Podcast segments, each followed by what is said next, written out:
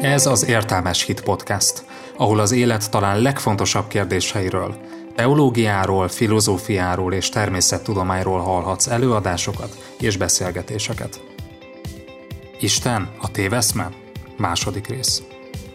Ebben az előadás sorozatban Beller Levente a talán legismertebb ateista szerző, Richard Dawkins legismertebb művét, az isteni téveszmét veszi górcső alá. Kik az új ateizmus képviselői és mit mondanak? A könyv szerzője Richard Dawkins milyen állításokat tesz a hit természetéről, valamint a tudomány és vallás konfliktusáról? Vajon a tudomány tényleg képes megcáfolni Isten létezését? Isten tényleg csak egy téveszme volna? Az előadás videóját és a prezentációt megnézheted az értelmeshit.hu oldalon. Nagyon sok szeretettel köszöntök mindenkit az isteni téveszméről szóló előadásnak a második részével. Egy gyors áttekintés, mi volt korábban. Ugye arról beszélgettünk, hogy a felvilágosodástól az emberek a tudomány fejlődésének a révén egyre inkább elkezdték megkérdőjelezni uh, Istennek a világban való jelenlétét, vagy egyáltalán azt, hogy létezik-e Isten. És a tudománynak a fejlődésével aztán létrejöttek a tudományos világ uh, magyarázatok, kialakult a deizmusnak az ideológiája. Ugye a deizmus az azt jelenti, hogy Isten lehet, hogy valamikor megteremtette a világot, de ma már nem avatkozik a világnak a dolgaiba, és aztán elindultunk tulajdonképpen az ateizmusnak az útján, ami egy az egyben tagadja egy felsőbbrendű lénynek, Istennek a, a létezését. A felvilágosodástól kezdve az én intellektuális megismerés, a világnak a kikutatása és a törvényszerűségek, amik alapján a világ működik, az erősen elkezdett gyakorlatilag utat törni. És ma már azt mondhatjuk, hogy tudományos megismerés az elképesztően első helyre, első rangra vagy exklu- exkluzivitásra törekedik. A 20. században aztán nagyon sokan várták azt, hogy el fog jönni egy Isten nélküli világ, és hogy az egész világ az gyakorlatilag az ateizmus mestjén fog gondolkodni. Ugye azt látjuk, hogy ez azért nem teljesedett be, viszont 2000-es évek elején talán az ateizmus minden eddiginél korábban kezdett el utat törni magának, és ezt az ideológiai áramlatot nevezzük új ateizmusnak. Egyébként maga a könyv szerzője, Richard Dawkins és az új ateizmusnak gyakorlatilag kulcsfigurája, az azt is mondja, hogy a szeptember 11-i, ugye 2001. szeptember 11-i események voltak azok, amelyek arra indukálták a gondolkodó, és főleg tudományos alapon gondolkodó embereket, hogy álljunk le a vallással, sőt menjünk a vallás ellenébe. Ugye tudjuk, hogy a szeptember 11-i terrorcselekmény, ez egy vallási alapon elkövetett terrorcselekmény volt. Megnéztük, hogy az új ateizmus ideológiája miről szól. Ugye az ideológia magját tekintve az új ateizmus az nem hordoz újdonságot. Ez azt jelenti, hogy ugyanúgy egy természet fölötti létező, nevezzük Istennek, a tagadása az ideológia középpontja. Amiben viszont újdonság az az, hogy az Isten létezésével szembeni érveket, azokat egy elég erős hangvétellel tálalja. És már már azt mondjuk, ez egy militáns, gúnyos, lekezelő hangvétel, ami az új ateisták megnyilvánulását jellemzi. A második nagyon fontos dolog, vagy harmadik, az a tudomány és a vallás szándékos szembenállítása. Christopher Hitchens, ugye beszéltünk a múltkor négy, ateizmusnak a négy uh, lovasáról, Christopher Hitchens, aki már elhunyt ő az egyik, ő azt mondta, egyébként mióta föltaláltuk a mikroszkópot és a teleszkópot, a vallás az már semmit nem tud mondani az emberiség számára. Mert hogy a tudomány révén most már az egészen apró mikroszkópikus dolgoktól elkezdve nagy kozmikus összefüggéseket meg tudjuk figyelni. És ami nagyon fontos, hogy a tudomány, ahogyan mondtam is, az gyakorlatilag elképesztő exkluzivitásra törekedik. És tudományjal minden megválaszolható. A világon bármilyen kérdés adódni fog, ha most nem is tudjuk megválaszolni, akkor a jövőben mindenképpen a tudomány válaszolni fog kérdésekre, és a tudomány válaszai lesznek a legmegfelelőbb kérdések az élet kérdésére, azokra a nagy kérdésekre is, amiről Péter beszél. Az új ateizmus kapcsán nagyon fontos dolog, hogy aktív mozgalmat tart fent, tehát gyakorlatilag egy misszionáló közösség. Ez azt jelenti, hogy könyveket, folyiratokat, cikkeket jelentetnek meg, rengeteg tévés vagy egyéb egyetemek által szervezett vitaműsorokban vesznek részt. Megemlítettük azt, hogy az interneten találhatók olyan missziók gyakorlatilag, csak ilyen snitteket, másodperceket látnak be, akkor ez teljesen olyan lenne, mint egy keresztény evangelizáció, nagyon nehezen lehetne megkülönböztetni. Richard Dawkinsnak van egy Out Campaign nevű rendezvénysorozata, mivel Amerikában arra bátorítja az embereket, hogy ne szégyelt, ha ateista vagy, ezt nyugodtan vállalt fel. És kicsoda, ugye Richard Dawkins, erről is pár szót említettünk. Richard Dawkins egy evolúciós biológus, a maga szakterületén egy nagyon-nagyon megbecsült szakember, és az új ateizmusnak gyakorlatilag ő a kulcs szereplője, a fő művével, az isteni téveszmével egyetemben. Aztán arról is beszéltünk, hogy időközben egy tudományos nagyágyú került az ateizmusnak gyakorlatilag a látó terébe, nem más, mint Stephen Hawking. És Stephen Hawking kapcsán beszéltünk a spontán teremtődésről, az ok nélküli teremtődésről, uh, semmiből való teremtődésről, és megállapítottuk azt, hogy a nagy neveknek kiáró tisztelet, mint ami például Stephen Hawkingot megilleti, az még egyáltalán nem helyettesíti az állításaikban rejlő logikai inkoherenciát. És ez nagyon nehéz beismerni, hogy Stephen Hawking ideológiája az logikailag itt rengeteg bukfencet tartalmaz, de mégis így van. Néhány alapfogalmat néztünk meg. Isten, talán ezzel kezdtünk agnoszticizmusban talán egy picit belekóstoltunk, nem emlékszem pontosan. Ugye megnéztük azt, hogy hogyan is kellene Istent értelmezni, keresztény kultúrában általában a Biblia Istene Jahve jut eszünkben, de kell egy általánosabb megfogalmazás. Isten az gyakorlatilag egy ember és természet feletti létező, értelem, amely tudatosan tervez és a hatalmával alkot. Ugye Richard Dawkins azt mondja, hogy bármely ilyen intelligencia, ami tudatos tud lenni, és van is hatalma arra, hogy bármit létrehozzon a világon, az csak is a darwinizmus a folyamatos evolúciónak az eredménye lehet. Aztán megnéztünk a helytelen Istenképről két kérdést, ugye egy kiteremtette Istent, ugye a Biblia alapállás szerint az egy teljesen nonsens értelmetlen kérdés, hiszen azt mondjuk, hogy a Biblia Istene az nem teremtmény, hanem ő mondjuk egy első létező, a világnak az első oka. Aztán a másik helytelen istenkép, és általában ez egy nagyon nagy vád a keresztények ellen, hogy a keresztények istene az gyakorlatilag a rések istene, ez annyit jelent, hogy az Isten az a tudományos megismerésnek a hézagaiban lakik. Tehát ha valamit a világból nem értünk, és nincsen rá tudományos magyarázat, akkor a keresztények rávágják, hogy hát már annak az Isten az oka hogy a mi Isten képünk az egyáltalán nem a réseknek az Istene, hanem úgy gondoljuk, hogy az egész univerzumnak, vagy ami minket körbevesz az életnek, hát mondjuk azt, hogy egy ilyen nagy rendezője, vagy ugyanúgy oka. És talán itt hagytuk abba. Agnoszticizmus, hogy kerül ez az Istenhez, és miért fontos agnoszticizmusról beszéljünk? Ha a szót elkezdjük egy picit ugye a gnózis görög szó az tudást jelent, amelyet egy alfosztó képz, az agnosis, agnoszticizmus, ez nem tudást jelent, egy ismeret hiányt.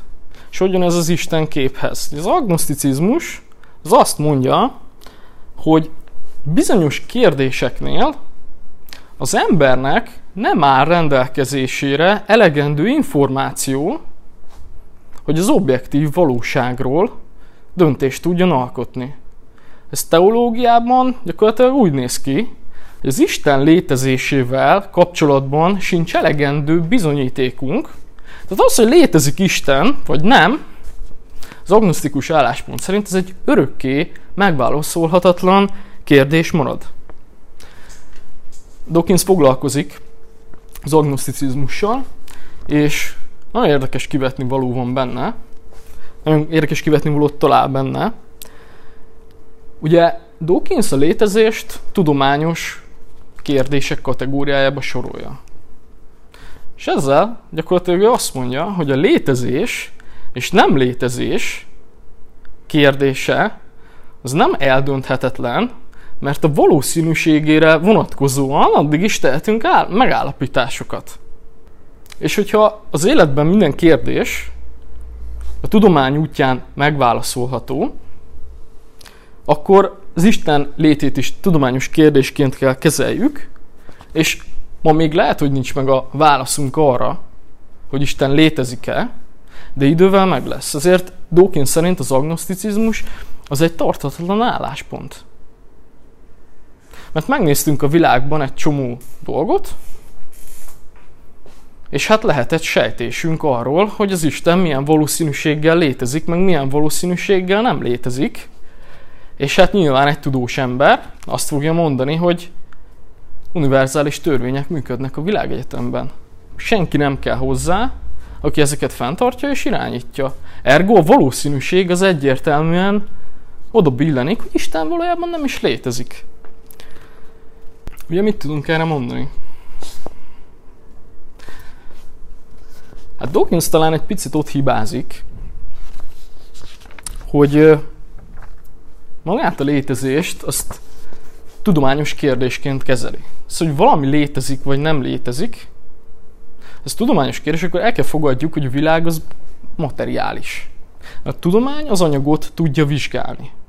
A tudomány fennhatósága az az anyagi létező.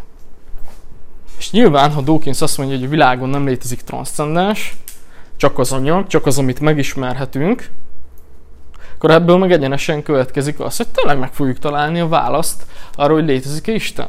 Csak hát a létezés az nem biztos, hogy természettudományos kérdés. A létezés sokkal inkább filozófiai kérdés talán. Az, hogy létezik elmém, miről ugye volt előadássorozat, létezik tudaton, ezt a fizikai világba nagyon nehezen tudjuk beleilleszteni. És az elme, a tudatnak a kérdése az legalábbis erősen abba az irányba mutat, hogy nem biztos, hogy a világ az csupán anyagi, létező, és csupán materiális. Úgyhogy nagyon érdekes kérdés, és Dawkinsnak az érve is nagyon érdekes, hogy tudomány idővel minden kérdésre megadhatja a választ. Picit eltér a témától, de Dawkins beszél róla az isteni téveszmében.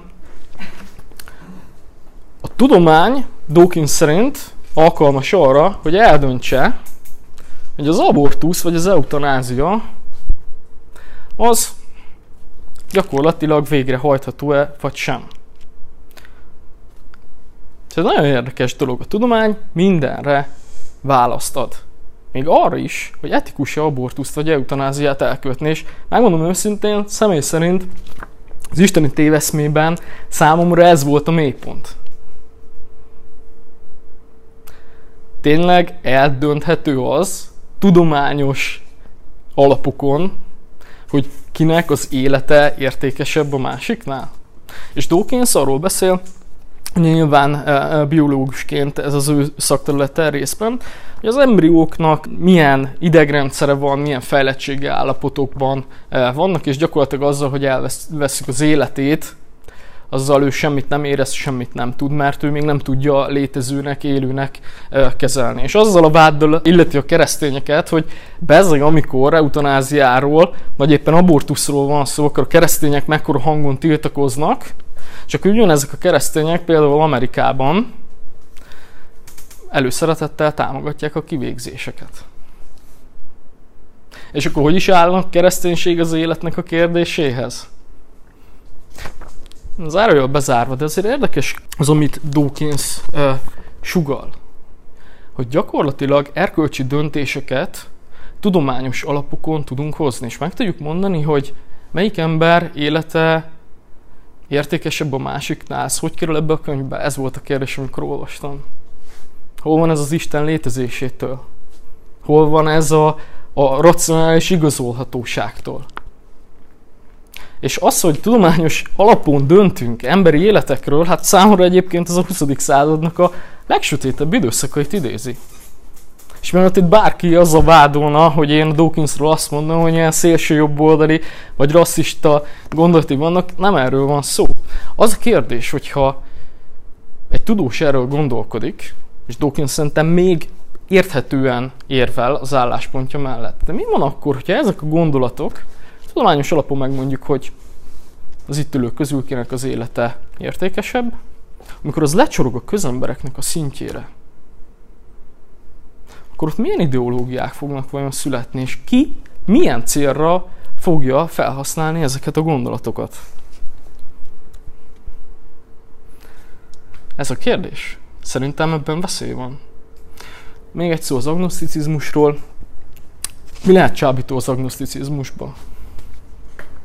Hát szerintem alapvetően az, hogy intellektuális nyitottságot ad. Tehát én nem kötelezem el magam olyan kérdésekben, amiről nincs elegendő információm. Az értelmiség körében az agnoszticizmus egyébként nagyon népszerű. Mert éppen azt mondja, hogy nem tudom, miért foglaljak állást olyan kérdésben, amiről nincsen elegendő bizonyítékom. És nyilván, most azt mondom könnyen, erre egy értelmiségi ember azt mondja rá, hogy nem, nem foglalok állást, maradok agnosztikus, nyitott vagyok bármire, arra is, hogy Isten létezik, arra is, hogy nem. Menjünk tovább, és nézzük meg a szekularizációt, vagy szekularizmust. Ez egy vallásszociológiai fogalom, és nagyon röviden a szekularizáció, vagy szekularizmus, ez elvilágiosodást jelent. És a szekularizáció az a vallástól való ilyen tömeges elfordulást jelenti. Maga a szekularizáció az egyébként a társadalomban egy hát világos tendencia, csak olyan érdekesen látjuk, hogy érdekesen teljesül. Mert attól, hogy valaki mondjuk elfordul az egyháztól, az nem jelenti azt, hogy rögtön ateistává válik. Tehát nem a szekularizáció, az gyakorlatilag az egyháztól való elvonulást, vagy egyháztól való elzárkózást jelenti, de nem egyenlő azzal, hogy azok az emberek, akik eltávolodnak az egyháztól, ateisták lesznek. Szekularizációban inkább egyfajta közönösség található meg. A téma iránti érdektelenség. Láttuk az egyházat, visszanézünk az egyház történelembe, megnézem, hogy mit csinál a pap, akárkés, de ez nem igaz, nem is érdekel. És miért fontos a szekularizációról beszélni?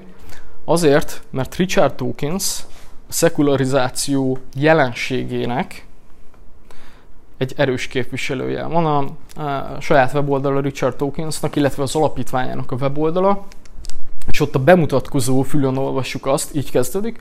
Richard Dawkins alapítvány célja, hogy segítse a tudományos műveltséget és a szekuláris világnézetet. De egészen nyilvánvaló, hogy az új ateizmusnak ez egy kívánatos cél. De minél több ember hagyja ott az egyházat, hagyja ott a vallást, mert egyébként ez az emberiséget veszélybe sodorja, és a világ sokkal jobb lesz egy tudományos alapokon nyugvó módon.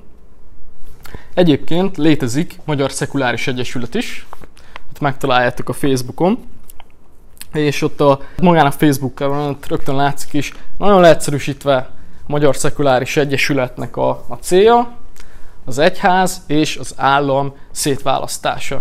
Ezzel látjuk, hogy ez a szekularizmuson belül egy sokkal konkrétabb cél. Ez gond? Egyébként azt gondolom, hogy nem feltétlenül gond ez. Tehát, ha megnézzük az evangéliumokat, és Jézus Krisztus viszonyulását a politikához, akkor ott azt látjuk, hogy Jézus kerülte azt, hogy a politika közelébe jusson. Ugye az emberek, zsidó emberek, gyakorlatilag azért is volt uh, Jézusi kép, uh, mint messiás kép csalódás zsidó embereknek, mert ők egy olyan messiást vártak, aki gyakorlatilag politikai célokra is tör. És az elnyomott zsidó népnek, akit a romai birodalom ugye tartományoként kezel, ezt végre felszabadítja és autonómiát hozzá. Ugye Jézus ezt nem tette meg. És azt is olvassuk az evangéliumokban, hogy Jézust próbálták a politika közelébe tenni, királyá akarták tenni Jézust. Jézus ettől határozottan elzárkózott, és hatalmában állt volna egyébként az, hogy a zsidó népet felruházza az új, ő új nézetével, ugye Jézus korában nem kereszténységről beszélünk, az egy, hát ha lehet ilyet mondani, a, a Jézus vallása az egy zsidó szekta vallás volt, egy nagyon hasonló dolog, tehát Jézus nem tartotta magát ugye kereszténynek, ezt majd a későbbi, későbbi században mondják először Jézust követőkre, hogy keresztények. A teológiai főiskolán hallottam egy nagyon érdekes véleményt az egyik professzortól, egyház és politika viszonyáról, vagy kereszténység és politika viszonyáról. Hogy elfogadjuk ezt az érvet, ez mindenkinek a, az egyedi ízlése. De soha nem hallottam még. hogy A kereszténység történetét, hogyha nézzük, akkor a kereszténységben a legrosszabb, ami megtörténhetett, hogy Theodosius császár 380 vagy 81-ben államvallásá tette a kereszténységet. Mert központilag krisztianizáltak egy egész nemzetet. És onnantól a kereszténység gyakorlatilag elvesztette azt a fontos jelentőségét, vagy azt a kulcs mozzanatát, hogy egy belső döntés eredménye, nem egy külső nyomásnak gyakorlatilag az eredménye. Ez egy érdekes kérdés. Ugye ma nagyon szeretjük ezt hangoztatni és hallani, hogy meg kell védeni a keresztény kultúrát. Na, mit jelent ez? Ez tényleg keresztény kultúrává degradálódott volna a Bibliának az üzenete? Egy fontos kérdés szerintem.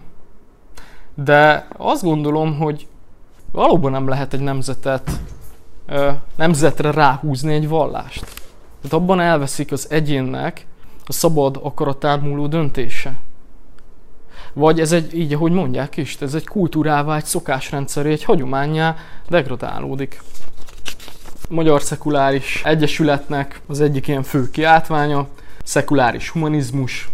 Szekuláris humanizmus egy nem vallásos világnézet, melynek gyökerei a tudományból, a naturalista filozófiából és a humanista erkölcsből erednek.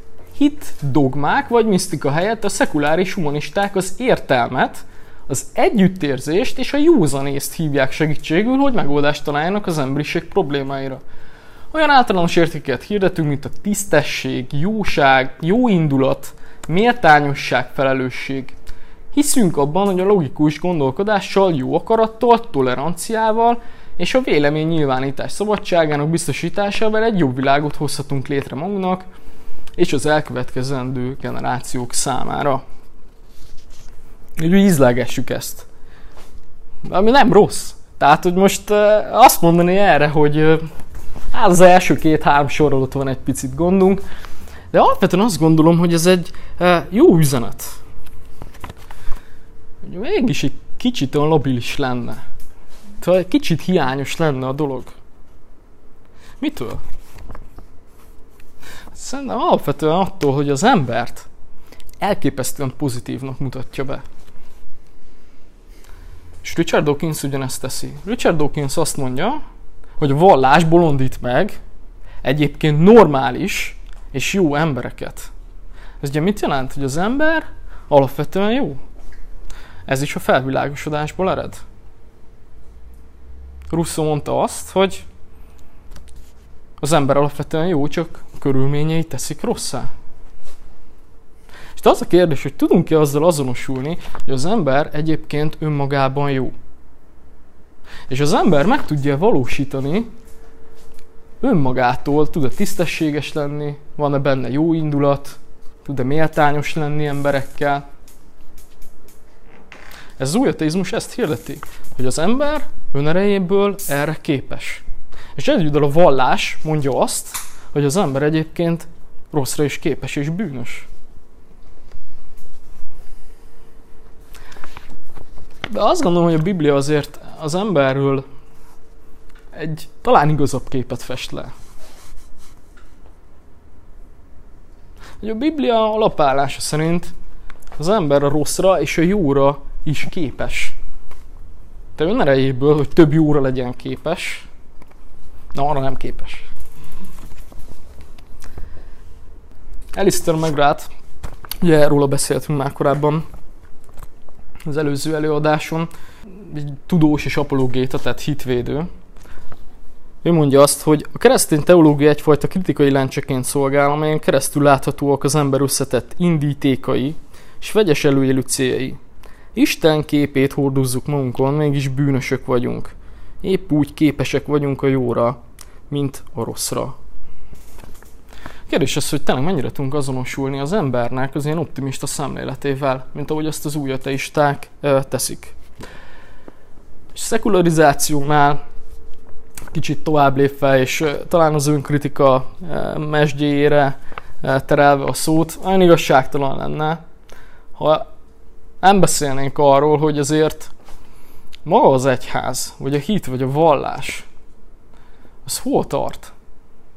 Mert én azt gondolom, az emberek nem véletlenül fordulnak el az egyháztól. Úgyhogy Máté 5-nél megnézzük Jézus mit mond. Azt mondja, hogy ti vagytok a föld sója. És ha a só megízetlenül, mivel lehetne visszaadni az ízét? Semmire nem jó az már, csak hogy az emberek kidobják és eltapossák. És ti vagytok a világnak a világossága. És úgy éljetek a világban, hogy az emberek lássák a ti jó cselekedeteiteket. Most ehhez képest, hol vagyunk ezen a tengelyen, ott, hogy a szekularizmus azt mondja, hogy köszi, nem is kérünk belőletek. Rátok néztünk, látjuk, mit csináltok, és nem kérünk belőletek. Ebben szerepünk van. És azt gondolom, hogy kell erről beszélni őszintén. És vajon keresztény portékával lenne gond? A kereszténységnek az üzenetével, a Biblia üzenetével lenne gond? Én nem hiszem. Az evangéliumok nem arról beszélnek, hogy a benne foglalt üzenetek. Azok az emberek, akik Krisztust követték, ez egy értékes dolog-e vagy nem? Nem erről volt szó. Hanem, hogy ezt az értéket hogyan tudod továbbadni az embereknek. Mit látnak rajtad? És Jézus ezt pontosan látta. Tehát a Biblia ilyen szempontból szerintem hiperrealisztikus. Azzal együtt, hogy van benne vizenjárás, meg cethal, meg halott feltámadás. Jézus elmondta, hogy mi lesz. A só elveszti az ízét, az emberek kidobják, egyház nem kérünk belőled, és eltapossák, súlyatéisták azt mondják, ezt meg kell szüntetni, az káros az emberekre. És igazából nekünk valójában felelősségünk az, hogy a szekularizmusnak a tendenciájával valahogyan felvegyük a versenyt. Nagyon könnyen mondhatnánk azt, hogy persze, világi emberek nem hajlandóak megtérni, istentelenek. De én mit teszek? Az, hogy emberek én rajtam mit látnak. Mennyire vagyok hiteles? A saját világnézetemmel. Menjünk tovább. Mi is ez a vallás? Helmut von Glasenapnak van egy könyve, az öt világvallás, és ennek az elején bizonyos definíciókat mond el. Ugye a vallásnak azt a megismerésben, gondolkodásban, érzésben, akaratban és cselekvésben kifejeződő meggyőződést nevezzük, amely szerint személyes vagy személytelen, transzcendens erők vannak működésben. És ez a megfogalmazás a vallásnak azért is helyes, mert Dawkins pont ez ellen érvel. Dawkins pont azt mondja, hogy személyes vagy személytelen transzcendens erők, azaz Isten, démonok, ördög, bármilyen gondolat, ez nem létezik, és visszajutunk megint ugye gyakorlatilag a materializmusnak a témájához, semmilyen transzcendens, termilyen természet feletti az nem létezik. Menjünk bele abba, hogy konkrétan Dawkins milyen érveket e, e, sorol fel az isteni téveszmében. Múltkor itt volt nálam könyv, ez egy vastag, vaskos, 500-550 oldalas könyv, nagyon sok témát érint Dawkins. Nyilván ennek az előadásnak a keretén belül lehetetlenség volna mindenbe belemenni. A teológiát érintő témák közül nézzük meg a főbb témákat. Dawkins így nyilatkozik a vallásról ö, általában, hogy a vallás, a vallásnak, a hitnek az ereje és a legfőbb sikere az abban rejlik, hogy mindenféle racionális e, igazolástól függetlennek tartja magát. Az Istenben való hit, vagy egyáltalán bármilyen transzcendensben való hit, az emberi találmány nem pedig mondjuk a valóságnak, az objektív valóságnak valamilyen fajta megismerése, önkinyilatkoztatása vagy feltárulkozása. És ugye azt mondja Dawkins, hogy a vallásos hit, hogy a vallás az vak bizonyom a bizonyítékok hiányában vagy ellenében, amely egyáltalán nem tűr semmiféle ellenvetést, így gonosz módon gátolja a gondolkodást, sőt, ha kell, ez miatt erőszakba is torkollik. Hát én keresztény vagyok, és mondjuk engem valaki úgy jellemez, hogy az én vallásomnak a lényege az az, hogy gonosz módon gátolom a gondolkodásomat, sőt, ha kell, akkor erőszakba torkollok. Hát ez a magamról alkotott képre egyáltalán nem igaz. Hát én keresztényként magamat egyáltalán nem így definiálom. Ez nagyon fontos dolog, hogy ezt lehet, hogy Dawkins kívülről így látja, ezt mi sem belülről, sem kifelé mondjuk nem ezt szeretnénk promotálni. És az, hogy erőszakba torkollik, ezekkel nem tudunk vitatkozni, tehát nyilván a korai századoktól kezdve voltak vallási alapon elkövetett, keresztény vallási alapon elkövetett háborús cselekedetek. Ami viszont nagyon fontos dolog, hogy a gátolt gondolkodásról beszéljünk, és válaszoljunk az új ateistáknak. Mi a gátolt gondolkodásban viszont azt nem szeretjük, hogy ők minden vallásos megnyilvánulást, vagy vallási alapú filozófiát, az gyakorlatilag egy kalap alá vesznek, és azt mondják, hogy végül mindegy melyikbe hiszel, ez az embert valami rosszra fogja nevelni. Mert ez nem igaz. A keresztény vallás az krisztocentrikus vallás. Ez azt jelenti, hogy amit az evangéliumban Jézus Krisztusról olvasok, azt hiszem el az Isten képemben. És az a kérdés, hogyha az a vált, hogy erőszakba torkollik, akkor nézzük meg, hogy Jézus hányszor követette el erőszakos cselekedetet. Hát éppen a fordítottját olvassuk, tehát nem Jézus követette el erőszakos cselekedeteket, hanem Jézuson követtek el erőszakos cselekedeteket. És azt gondolom, hogy amikor ettől az alap fundamentumtól térünk el keresztényként, hogy Jézus mit tett, és a Szentírást úgy olvassuk, hogy ezt a szemüveget levesszük, ez nem is szemüvegnek kéne legyen igazából, ez, a, ez, a, ez, ez, ez maga a tisztalátás. Akkor igen, benne van a vallásban mindenféle uh, szélsőségnek az elkövetése. Richard Dawkins tovább azzal vádolja egyébként a kereszténységet, hogy nincs is olyan állapota, amitől el lehetne térni. Tehát, hogy nem csak a vallásos szélsőséget kell megszüntetni, tehát akik mondjuk inkvizíciót követtek el, vagy a keresztes háborúkról kell beszélni, mert nyilván ő is látja, hogy ez egy vallási szélsőség, de nem csak a szélsőségek, szélsőségeket kell megszüntetni, hanem az egészet, mert előbb-utóbb abból egy veszélyes dolog lesz, és amúgy sincsen olyan központi jelentősége, mondjuk a keresztény vallásnak. Nincsen meg az a központi vonál, amitől valamit szélsőségnek nevezünk. Az ő értelmezésében a szélsőség az pont ettől a szekuláris világnézettől való eltérés. Ugye ez nem igaz? Ez az állítás azért nem igaz, mert mondtam, a keresztény vallás krisztocentrikus. Tehát amit Jézus Krisztus mondott, tett, keresztény emberként Jézus képre kellene formálódjunk. Ez a keresztény vallásnak eh, gyakorlatilag a központi eleme. Eleve az új szövetség, meg hát ahogy említettem is Jézus, nem az erős szakos cselekedetekre sarkal, hanem arra, hogy az emberben, amikor ezek a dolgok megérnek, az emberi természet mondjuk romlott volta miatt erőszakos cselekedeteket követel, ettől fordulj el. Ebből változ meg. Parancsolj! Előző alkalom végén említetted az, hogy, hogy az Ószövetség Istene a legellenszevesebb figura, akivel az irodalom alatt találkoztam, ugye ezt, ezt mondja talán ő, vagy? Az Ószövetség Istene. Igen, az Ószövetség Istene erre mondom. Igen. Hogy beszél Jézusról? Ugye a kereszténységet támadja, uh-huh. beszél arról, hogy, hogy Jézus miért problémás, szerintem?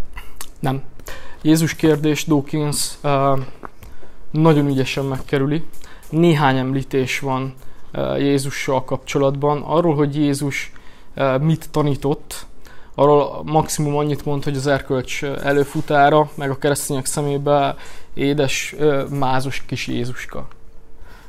Elkerüli. Ez egy jó kérdés, igen. Köszönöm szépen. Hogy a vallás nem tűr ellenvetést, ha most belenézzünk az egyház történetbe, és mondjuk megnézzük a reformációnak a korát, és visszaugrunk egy nagyjából 500 évet, hogy mit találunk a reformáció kapcsán? Pont a keresztény gondolkodásnak a megjelenését. Azt, hogy emberek ellenvetéssel éltek, és fölvállalták a véleményüket. Tehát amikor Dawkins a kereszténységről azt mondja, hogy nem tűr ellenvetést, sőt gátolja a gondolkodást, akkor ez nagyon egyszerűen az egyház történelembe való bepillantással gyakorlatilag már cáfolható. Reformációt egyébként kimondva kimondatlanul, ezért is tartjuk jelentőségteljesnek. Persze, tehát a keresztény vallás nem statikus. Ez mondjuk egy ateista szemében lehetne ilyen támadási felett, hogyha most egy igazság van, akkor az az idők folyamán miért változott, meg miért értjük a, a, a Bibliát ennyiféle módon. Csak az eredeti érv az ugye az volt, hogy a keresztény vallás az nem tűr semmiféle ellenvetést, azt viszont látjuk, hogy a keresztény vallás 2000 év alatt fejlődött.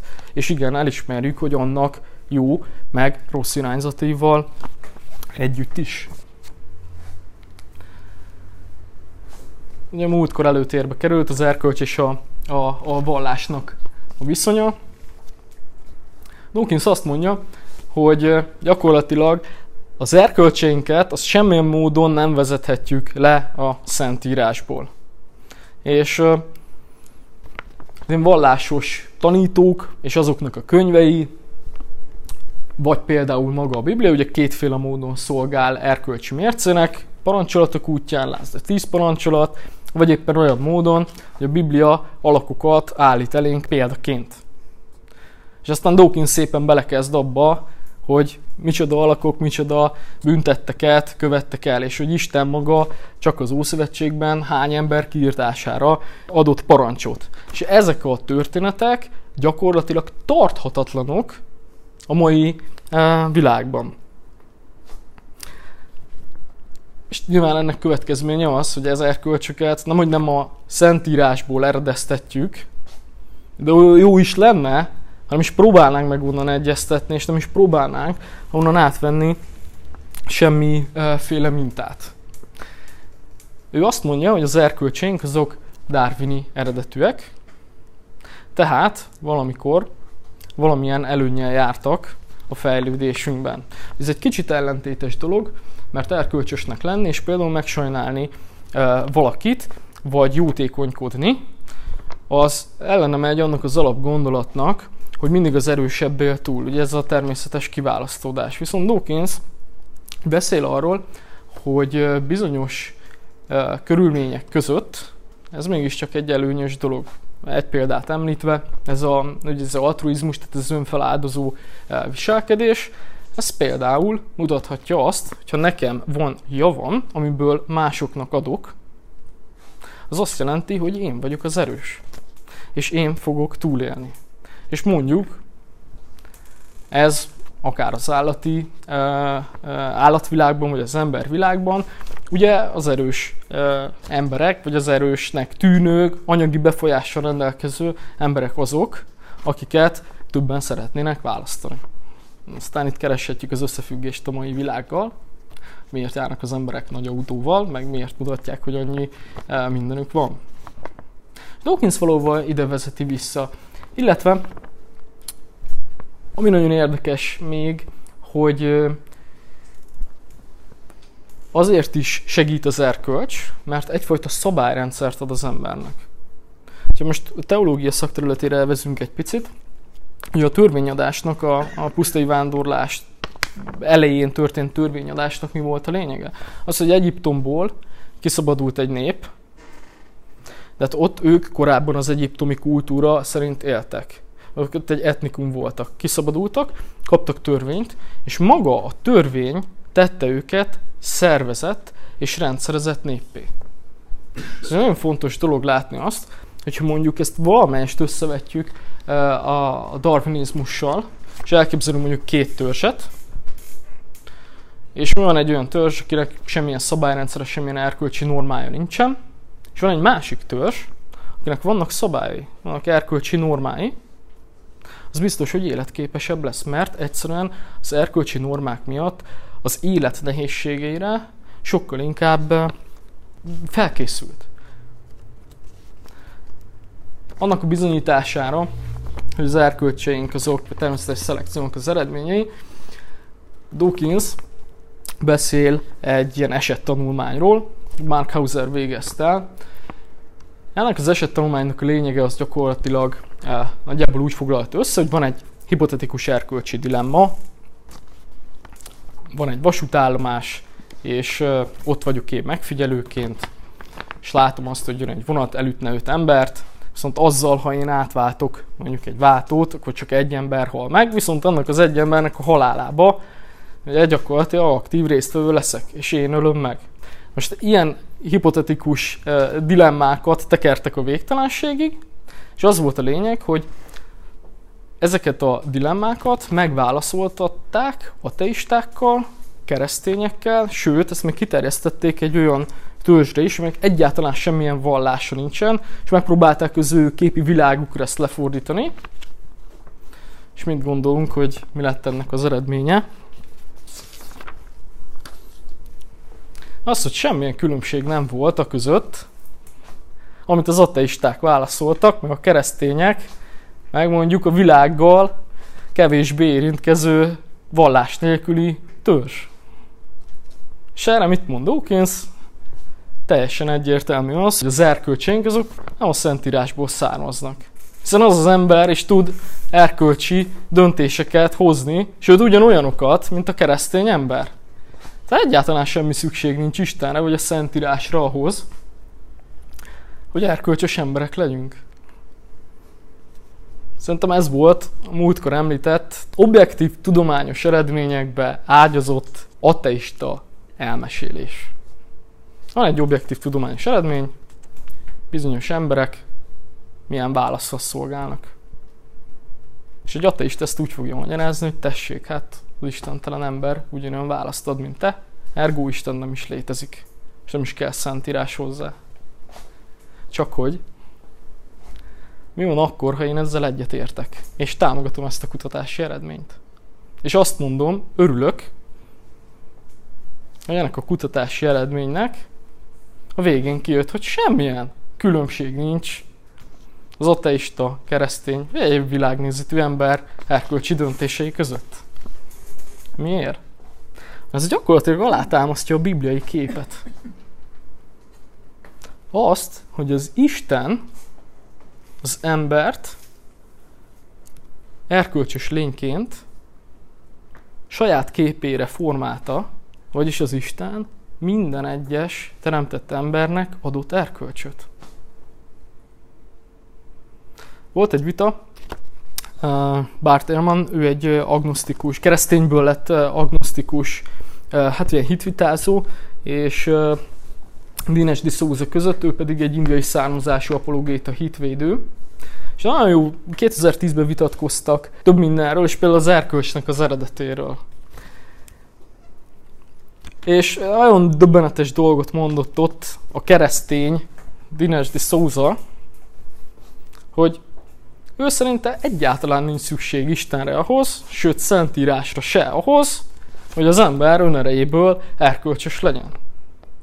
Azért, ugye az előbb említett okok miatt, mert amikor az ember elolvassa a Szentírást, ne kíván meg a másnak a javát, ne lopj, vagy ne ölj, ezt az ember nem akkor szembesül hogy hát te nem kellene tennem, hanem az emberben van egy alapvető erkölcsi érzék, van egy alapvető moralitás. És ez a moralitás az emberi természetbe oltva működik. És az ember teremtettségénél fogva rendelkezik erkölcsi képességgel. Azért, mert az Isten erkölcsös lényként engem erkölcsös lénynek teremtett, hogy azt olvassuk a Bibliában, hogy a saját képmására teremtette az embert. És egyáltalán nem csoda az, hogy az ateistának, aki ugyanúgy az Isten teremtménye, ugye mi hitvilágunkban, ugyanúgy van erkölcse és morális érzéke, mint nekem. Attól függetlenül, hogy hisz Istenben vagy nem. Mert az az ember az erkölcsel rendelkező Istennek ugyanúgy a teremtménye. Neki nem kell elfogadni Isten létezését attól, hogy egyébként a teremtmény státusza az megmaradjon. És az erkölcsös teremtmény státusza meglegyen. Amit még mondhatunk Richard Dawkinsnak az erkölcs, erkölcsöt támadó, vagy keresztény erkölcsöt támadó érveiről, az, hogy gyakorlatilag az egyensúly teljesen hiányzik belőle. Tehát csak a negatívumot emelik ki a Szentírásból. Azt, hogy az Isten parancsot adott emberek megölésére, hogy az Isten az féltékeny, hogy az Isten nem tudja elviselni, hogyha más istenek után megy az ember, és etc. etc. Arról, hogy egyébként Istennek van szeretete, önfeláldozó képessége, erről Dawkins egyáltalán nem beszél. Talán arra még van időnk, hogy gyorsan belemenjünk. Dawkins mit mond a Szentírásról. Így kezdi. Már pusztán az, hogy valami le van írva, a meggyőzés erejével hat olyan emberekre, akik nem szoktak hozzá, hogy ilyenkor rákérdezzenek. Ki írta le és mikor? Honnan vette, amit leírt? A maga idejében tényleg úgy gondolta, ahogy ma értjük? Dawkins szerint a Biblia az 9 évszázad során több száz előttünk és egymás előtt álló ismeretlen szerző, szerkesztő, másoló által írt, szerkesztett, fordított, ferdített, javított, egymással össze nem tartozó dokumentum kaotikusan összefércel gyűjteménye, és arra bátorít, hogy ne csak magát a Bibliát olvassuk, hanem azokat az egyház által eltitkolt apokrif iratokat, Tamás evangéliumát, Mária Magdolna evangéliumát, és a többit is, mert ezt az egyház gyakorlatilag okkal tüntette el, és ne az egyházi hagyományokra támaszkodjunk ebben a kérdésben sem, hanem egyszerűen a saját józan eszünkre. Most erre mit mondhatunk? Az a csalódás Richard Dawkins-tól, hogy a tudomány talaján állva, tudományos igényességgel szeretné az Isten létést, létét rendezni.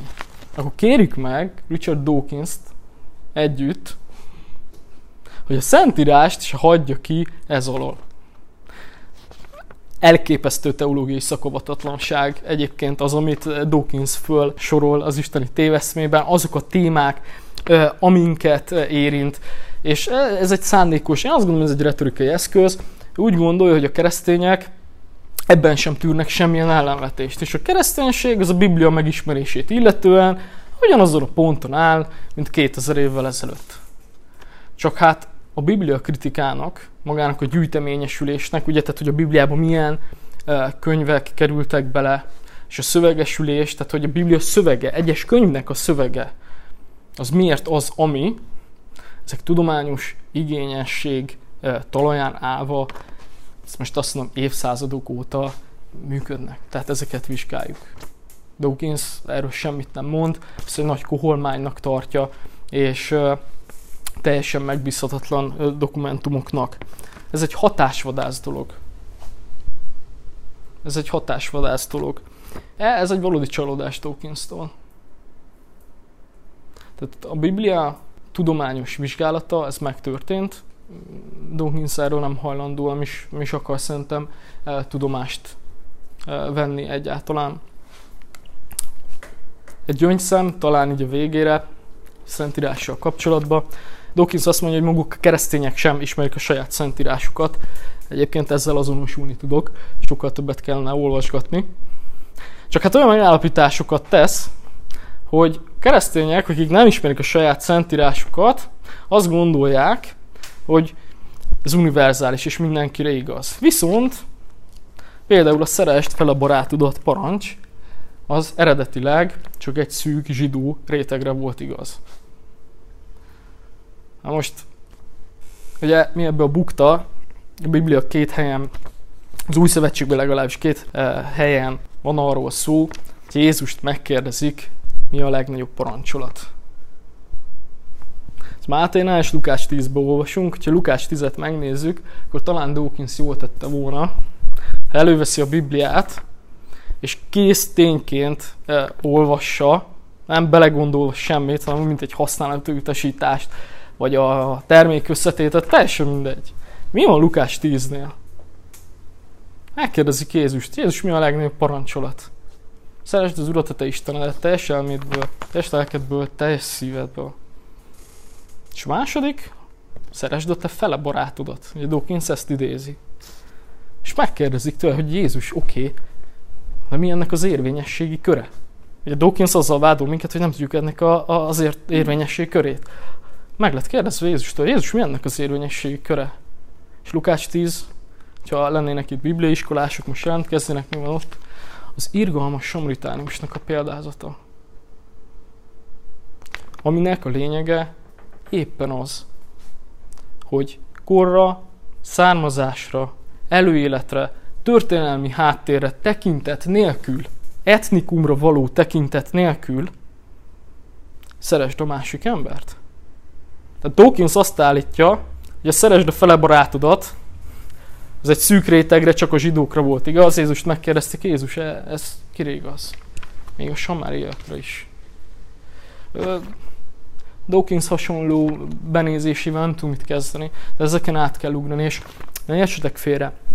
És ezt egy ateista hallgatná, és lehet, hogy hallgatni is fogja. Hát azt mondaná rám, hogy találtál valamit Dawkins könyvében, ami, és megragadhatsz, és akkor rághatod, és Dawkins is hibázik, mindenki hibázik, aki dolgozik. Nem ez az érdekes. Hanem az, hogy Dawkins a saját elvét rúgja föl. De azt mondja, tudományos, kritikus gondolkodás. Nézd meg, járjál utána, és ha megbizonyosodtál róla, akkor írd le. Csak elő kellett volna venni ezeket a, a dolgokat. Dawkinsban ez egy picit csalódás. Meg hát ugye nyilván az, hogyha itt valamit, nagyon blőd dolgot benéz Dawkins, akkor mi lehet az, mert a teológiában még többé-kevésbé jártasak vagyunk. De mi az, amit Dawkins hasonló módon egyszerűen elnéz az isteni téveszme érveléseiben? Nem tudjuk. Ez valójában itt a bizalom rendül egy picit meg, és az a csalódás az ő szemével kapcsolatban, hogy itt is, és néhány helyen tetten érhető, hogy a saját elveit rúgja föl. Amit ugye mondtam a abortusz kérdésről, eutanázia kérdésről, hogy kerül az Isten létezéséhez, vagy nem létezéséhez? Hol tudományos módon igazolható ez a kérdés? És itt is, itt a tudomány hiányzik egyszerűen, vagy a tudománynak a, a felbecsülés, és ezzel együtt a kereszténységnek a lebecsülése. Az időnk szerintem lejárt, én elnézést kérek, hogyha ezen az utolsó pár gondolaton átrohantunk. Ha valakinek van kérdése, akkor szívesen várom. Dawkins egyébként hisz abban, van erkölcs. Mármint itt ugye erkölcsről beszél, meg értékekről, meg toleranciáról, de hogy, hogy miért, miért kellene ezt követni? Uh-huh. Emellett um, tudományos érveket? Nem értem a darwinizmus, de hogy, hogy... Nem lehet. Um, polgárpukkasztó lehet keresztény füleknek, hogy van ateista tíz parancsolat és ez Dawkins le is írja a könyvben. Mindenben előnyt lát. Tehát, hogy a világ egy, egy ok és cél nélküli létező, ez eleve, ahogy Hawkingnál ugye tárgyaltuk, egy spontán teremtődés, cél nélküli teremtődés eh, okán az emberi életnek sincsen célja, de amíg élsz, abban az időszakban legyél az ember társaiddal eh, előzékeny, szeretetteljes. Visszakérdeznek Dawkinsnak, hogy miért, akkor ő erre tud valamit mondani? Fajtántartáson túl? Célnélküliség. Tehát ez ugye az a nagyon érdekes, hogy amivel nehezen tudok egyáltalán emberként azonosulni, hogy volt egy spontán teremtődés által létrejött uh, uh, univerzum, semmi célzatosságot nem hordoz magában, mégis a a folyamatos evolúció eredményeként képes volt olyan embereket e, faragni, akik állandóan a létezésük okát keresik. Ez kicsit ezzel a világnézettel, illetve tudományos állítással számomra összeegyeztetetlen. Ha a világ cél nélküli, akkor mégis miért keletkeztek olyan emberek, akik állandóan célokat, okokat, indokokat, magyarázatot, boldogságot felvezetődben említett az élet nagy kérdésére a válaszokat keresik. Számomra ez összeegyeztethetetlen ezzel a nézettel. Parancsolj!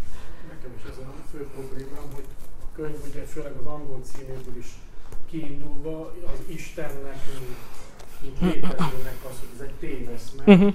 ebből indult ki, és állandóan kitér a vallásra, egyházra, vallásos Igen. Igen. Tehát gyakorlatilag így Igen. pszichologizál vagy historizál egy olyan kérdés, hogy lehet, hogy a világon az összes vallás téves, tehát feltéve, de meg nem engedve mondjuk, akár, vagy tégyük fel, vagy minden vallásos ember, aki idáig ért, az egy gonosz volt, vagy elmebeteg, ezen meggondolás szerint és téveszmék és fanatizmusok rabja, de ez még önmagában az, hogy Isten létezik, vagy nem, ez, ez nem mond erről uh, Nagyon, nagyon jól rátapintottál a lényegre. Uh, hitetlen könyvkritikusok írták pontosan azt a véleményt, amit elmondasz, hogy Dawkins Isten létével kapcsolatban nagyon kevés bizonyítékot tud felhozni. A könyv javarésze az sokkal inkább a vallás emberi megnyilvánulását kritizálja. Így tudnám megfogalmazni. Bizonyos részekben, tehát ez elengedhetetlen, Dawkinsnak nincs is nehéz dolga. Tehát amikor fölemleget egy szeptember 11-et, vagy más dolgokat, ebben nincs nehéz dolga. De a könyv, tehát Isten létezését egyáltalán nem, nem cáfolta meg.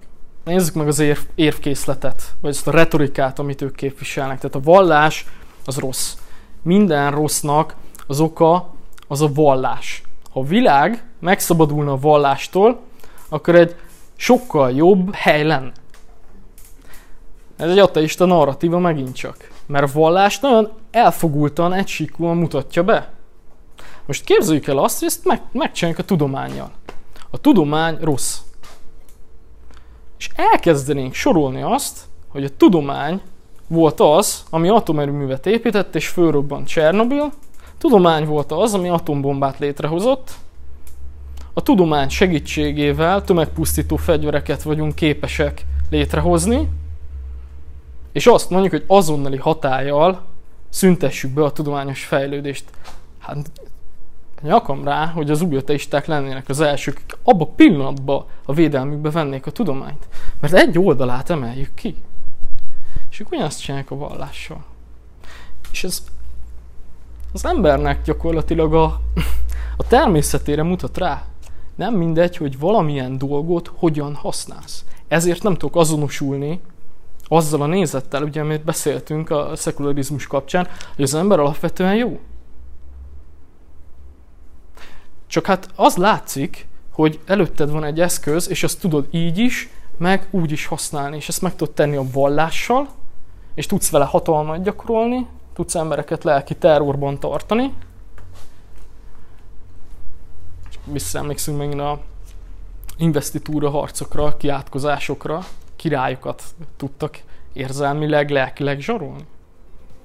Tudod ezt is csinálni vele, meg emberek életét tudod jobbá tenni. És ez, erre a tudomány is ugyanúgy képes. Ez volt tehát az Isten, a téveszme második része Beller Leventétől. Látogass el az értelmeshit.hu oldalra, ahol további videókat és cikkeket találsz. Kérdésed van? Írj a podcast kukac értelmeshit.hu címre. Ne felejts el feliratkozni, valamint értékeld az Értelmes Hit podcastot iTunes-on vagy Spotify-on. Ehhez látogass el az értelmeshit.hu per podcast oldalra. Köszönjük, hogy velünk tartottál!